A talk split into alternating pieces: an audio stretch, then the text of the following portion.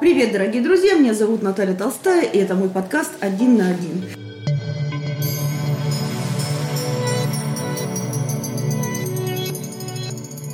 Сегодня у меня вновь уникальный гость. Это моя дочь Федько Анна. И мы продолжаем говорить о одиночестве.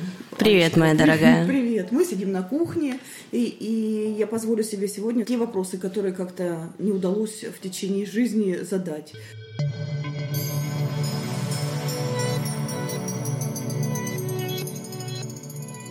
Вот тебе 24 года, и мы с тобой все это время вместе.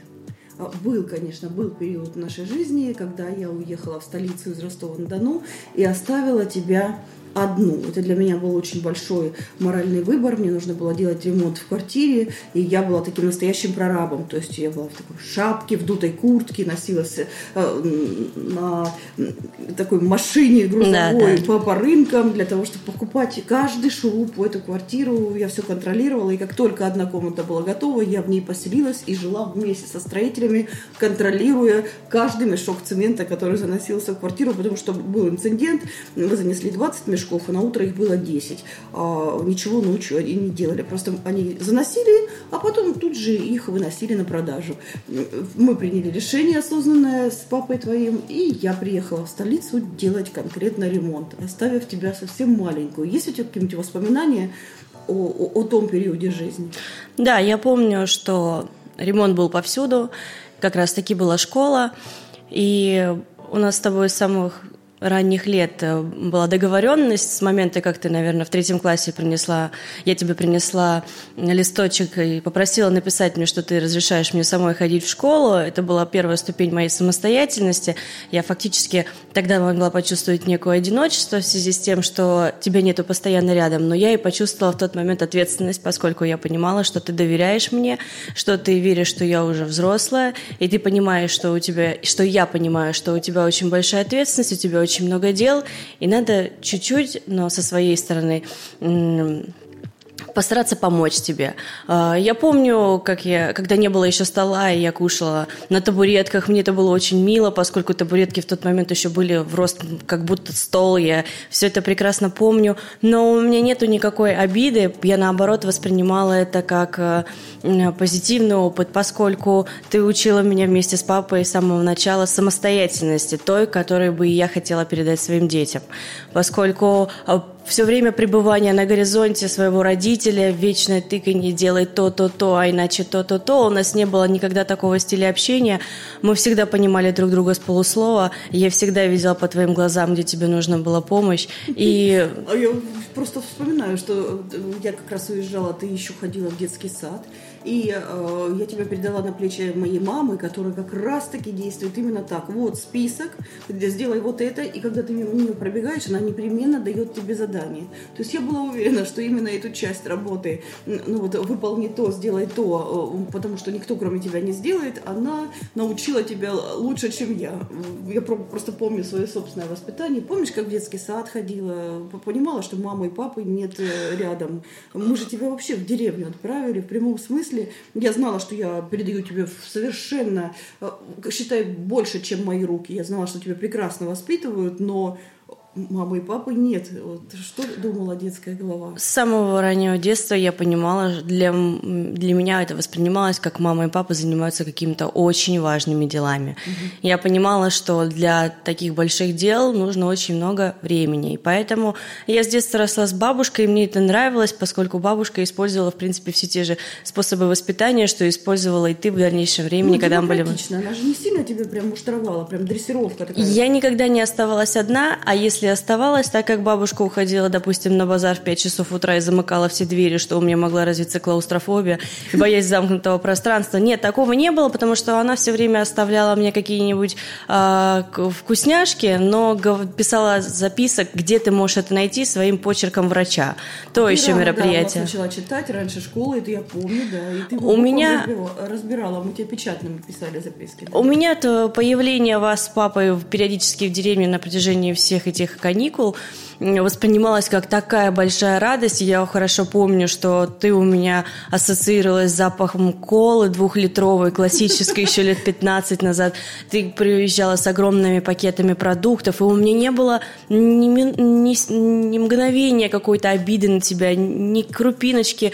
То, что ты меня оставила, я ты как Дед Мороз для меня был в то, в то, то время, и я в него так хотела верить. Я даже не задумывалась, долго это будет или не будет. Я привыкла так жить, и не могу сказать, что я была недолюбленной, или ты звонила же, ты всегда делилась, и всегда, когда мы разговаривали по телефону, ты э, с большой радостью разговаривала со мной, спрашивала, что как у меня, если я где-то накосячила, задела это было или нет. И как бы это родительское воспитание, оно, если было не напрямую, то так или иначе с помощью телефонных звонков, видео по скайпу, это все было. Я знала, что, я знала, что родители точно идут к более высокой цели, и я должна это уважать. Угу. Просто очень часто, когда взрослые люди приходят на прием к психотерапевту, они начинают рассказывать страшную, тяжкую историю о детстве, и мы, собственно говоря, с детства и начинаем колупать, э, бил ли папа маму, целовались ли они в твоем присутствии, вообще ставили тебя ни во что, верили в тебя как человека, рассказывали о том, что есть какие-то перспективы жизненные. И ну, к психотерапевту совершенно счастливые люди редко приходят или уже потом приходят похвастаться, детей показать, э, фотографии свадебные. А поначалу чаще всего люди приходят жаловаться на свое прошлое. Если у тебя в прошлом именно такие трагичные часы, минуты, когда ты вдруг понимала, что я одна против всего света. Вот я одна, я сейчас ничего не могу изменить, у меня такой период, что от меня лично ничего не зависит, и поэтому еще более тяжко, потому что человек ты характерный у меня, волевой. Вот когда вот руки опускались, например. Ну, в первую очередь, если касаться таких моментов, это связано больше с папой, поскольку ты всегда в воспитании играла более лояльную роль, более понимающая, полицейский. добрый полицейский, да. В то время как э, и я ребенок, э, которого не всегда гладили по головке и ставили в угол, и иногда вообще мое мнение, ну, как бы ни во что не ставилось, потому что ты ребенок, и ты должна знать свое место. я прекрасно это помню.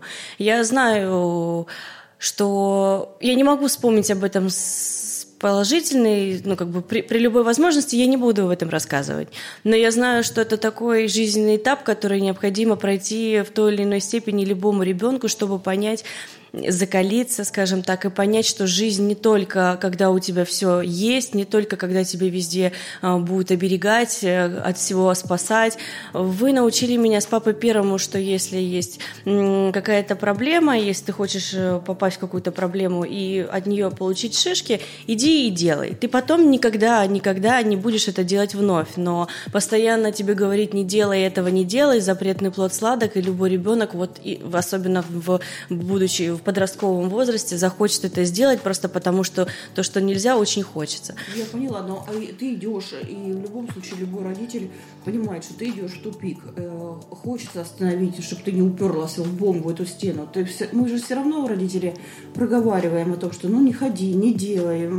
Э, подача материала, помню, правда, была эгоистичная. То есть э, не хотелось говорить о том, что не ходи, не делай, ты такая, раз такая. А ну, я лично подавала о том, что это жутко меня расстраивает. Я не понимаю, почему так мы тебя этому не учили, например. А, и у самой же был такой период, я помню, в жизни, когда мы с тобой вдвоем остались. Ситуация была из ряда вон выходящая, тоже от нас с тобой независящая. А, ну, нас оставил твой отец. Э, и ты была во втором классе. Это было для меня очень тяжко, потому что для меня не первый брак. Я выходила замуж по любви. Мне казалось, что он самый лучший на свете. Мастер спорта по фехтованию. В армии орден Красной Звезды. Его просто так, вы уже понимаете, не дают. То есть человек-герой, э, врач, чистые руки, белый халат, оперирует с моим отцом в операционной. Отец моего ребенка. Безусловно, я планировала быть хронически замужем, быть ему верной и и э, ну, дал бы Бог еще, может, кого-нибудь бы родила. Но Сложилось так, как сложилось. Я, дни, да. я И помню честно это говоря, время. тазом. Я рыдала долго, я раскисла очень сильно. И ты, конечно, я тебе не уделяла должного внимания. Я помню тебя тогда, и я, наверное, не помню тебя никогда больше такой, какой ты была тогда. Это было очень тяжело воспринимать э, даже не с точки зрения духовной. Я не могла осознать ту боль, которую ты испытывала. Я тебя в целом видела и понимала, что дела наши плохи, но выбираться надо. И именно твоя фраза пожалуйста, не расстраивай меня, это бы очень сильно меня расстроило, перечеркивала все другие бы фразы, которые ты как психолог могла мне когда-либо сказать. Могу сказать честно, как и спрашивают многие люди, знакомые со мной, знающие, что ты психолог, писательница, как психолог, каково это жить психологом? Я могу тебе сказать так. Я за свою жизнь никогда, сколько бы ни пыталась на тебя проявить какие-то психологические трюки, жалься надо мной, они не работали. Может быть, это и здорово. Меня единственное задело, один момент такой был, когда у меня там был разрыв отношений, и я ходила, носилась по дому, пытаясь от тебя добиться хоть какой-то поддержки, но что ты мне спокойно ответила, выпей новопосита и успокойся, ты еще нарыдаешься за свою жизнь. Мне так это сильно запомнилось в памяти, я это сначала восприняла как такую незаинтересованность в моих проблемах, а сейчас я вспоминаю эту фразу наоборот с осознанием того, что ты была права. Права в том, что таких ситуаций еще будет в жизни море. Я тогда в тот момент восприняла в штыки то, что со мной произошло, и думала, что больше такого не произойдет, и также больно никогда больше не будет. Будет. И это надо осознать. Вот. И все наши с тобой этапы жизни, твоей жизни в первую очередь, это нужно все помнить, но проходить дальше, понимать, что жизнь дальше идет, и делать из этого какие-то выводы и на будущее для более хорошей жизни. Я помню, как я первый раз оставила тебя одну дома. Но у нас не было няни, а у меня были вечерние ночные эфиры, прямые э, на телеканале ТДК. Была чудесная программа в прямом эфире, она называлась «Сексуальная революция», и давали и говорить то, что тебе хочется, и творить, и сценарий мы придумывали сами. Это было живое такое общение, где с большим уважением отношусь э, именно к тому периоду своей жизни, но у меня семилетний ребенок, э, и его надо как-то тоже опять замкнуть в квартире и уйти на целый прямой эфир, на целый час. Благо, студия была совсем недалеко. И я помню, что я включала тебе огромный телевизор в зале и говорила, доченька, через 15 минут вот здесь появится мое лицо, и как только оно закончится, мое лицо, через 15 минут я буду дома. Вот, вот, в, это, вот в этот период, когда ты совсем маленькая, одна ночь э, в квартире, что ты чувствовала? Ну, конечно же, это детский страх, одна в большой квартире, все большое, а ты маленький. А, были у нас, как и сейчас, стоят э, часы, которые очень громко эм, бумкали. бумкали, да, соответственно, и они вызывали страх. Везде с целью экономии в то время мы выключали свет, что создавало еще больше эффекта большой квартиры, еще темно. Ночной кремлевский дворец. Да, да, да. Плюс ко всему, ты, как и бабушка, оставляла мне записочки, найди то-то, то-то. Это очень хороший способ завлечь ребенка, будучи одного дома. Мне не было паники. Э, я смотрела на тебя в телевизоре, думала, какая красивая мама, сейчас вернется. И мне даже после того, как программа заканчивалась, было интересно, я считала время, через сколько ты будешь дома, приедешь на такси. Нет, это было страшно единожды, тогда, когда я столкнулась с этим в первый раз. Мне, наверное, было больше страшно, чем тебе. Ты такая отважная. Ну, да. ты говорила всегда, это продолжается и сейчас. Главное, хату не спали, ничего не поменялось в этом плане.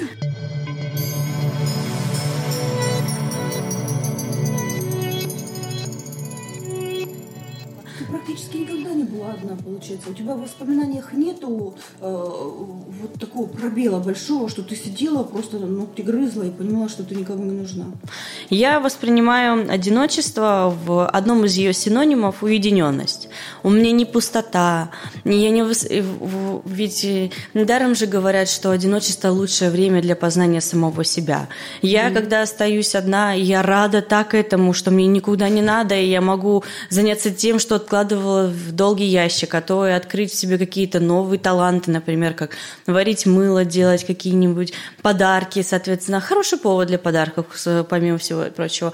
Это возможность заняться собой, заняться спортом, ведь во время бега ты не думаешь о том, что происходит там в мире, кого сбили там или, или вообще э, средний ВВП там э, э, Эритреи, то есть ты не думаешь о бедных детях, ты бегаешь, дышишь и концентрируешься только на своем дыхании. Вот. Уединенность – это нужно каждому человеку.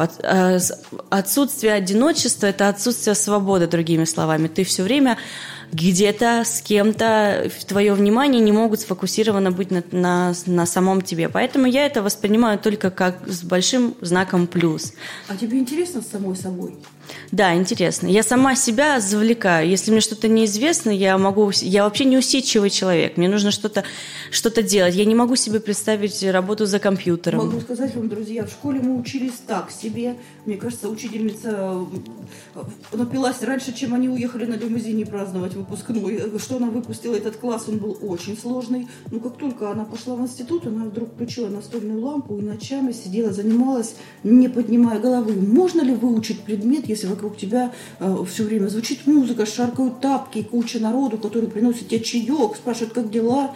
Уединение нужно для того, чтобы сконцентрироваться и выучить? В обязательном порядке. Учитывая, что я посмотрела и с той, и с той стороны, квартира у нас большая, у нас все время были пляски, веселые люди, встречи, камеры съемки. А, можно сделать легко при всех этих внешних факторах только в случае, если сам предмет, который ты делаешь, ты знаешь хорошо.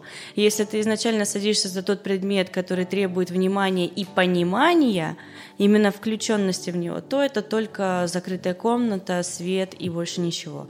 То есть э, Сначала в начальных классах учили вы меня сидеть за закрытыми дверьми самостоятельно, Потом начались песни-пляски. И могу тебе сказать, что я бы сейчас предпочла что-либо учить именно в пространстве, где нету лишнего звука и где спокойно, закрытое пространство. Потому что, как ни крути, концентрация к тебе приходит полная, как и йоги, которые медитируют только тогда, когда ты один – ты фокусируешься, находишь для себя материал, который тебе нужно запомнить, выучить, записать, сделать. Ну, то есть это может быть разный профиль, но сам факт.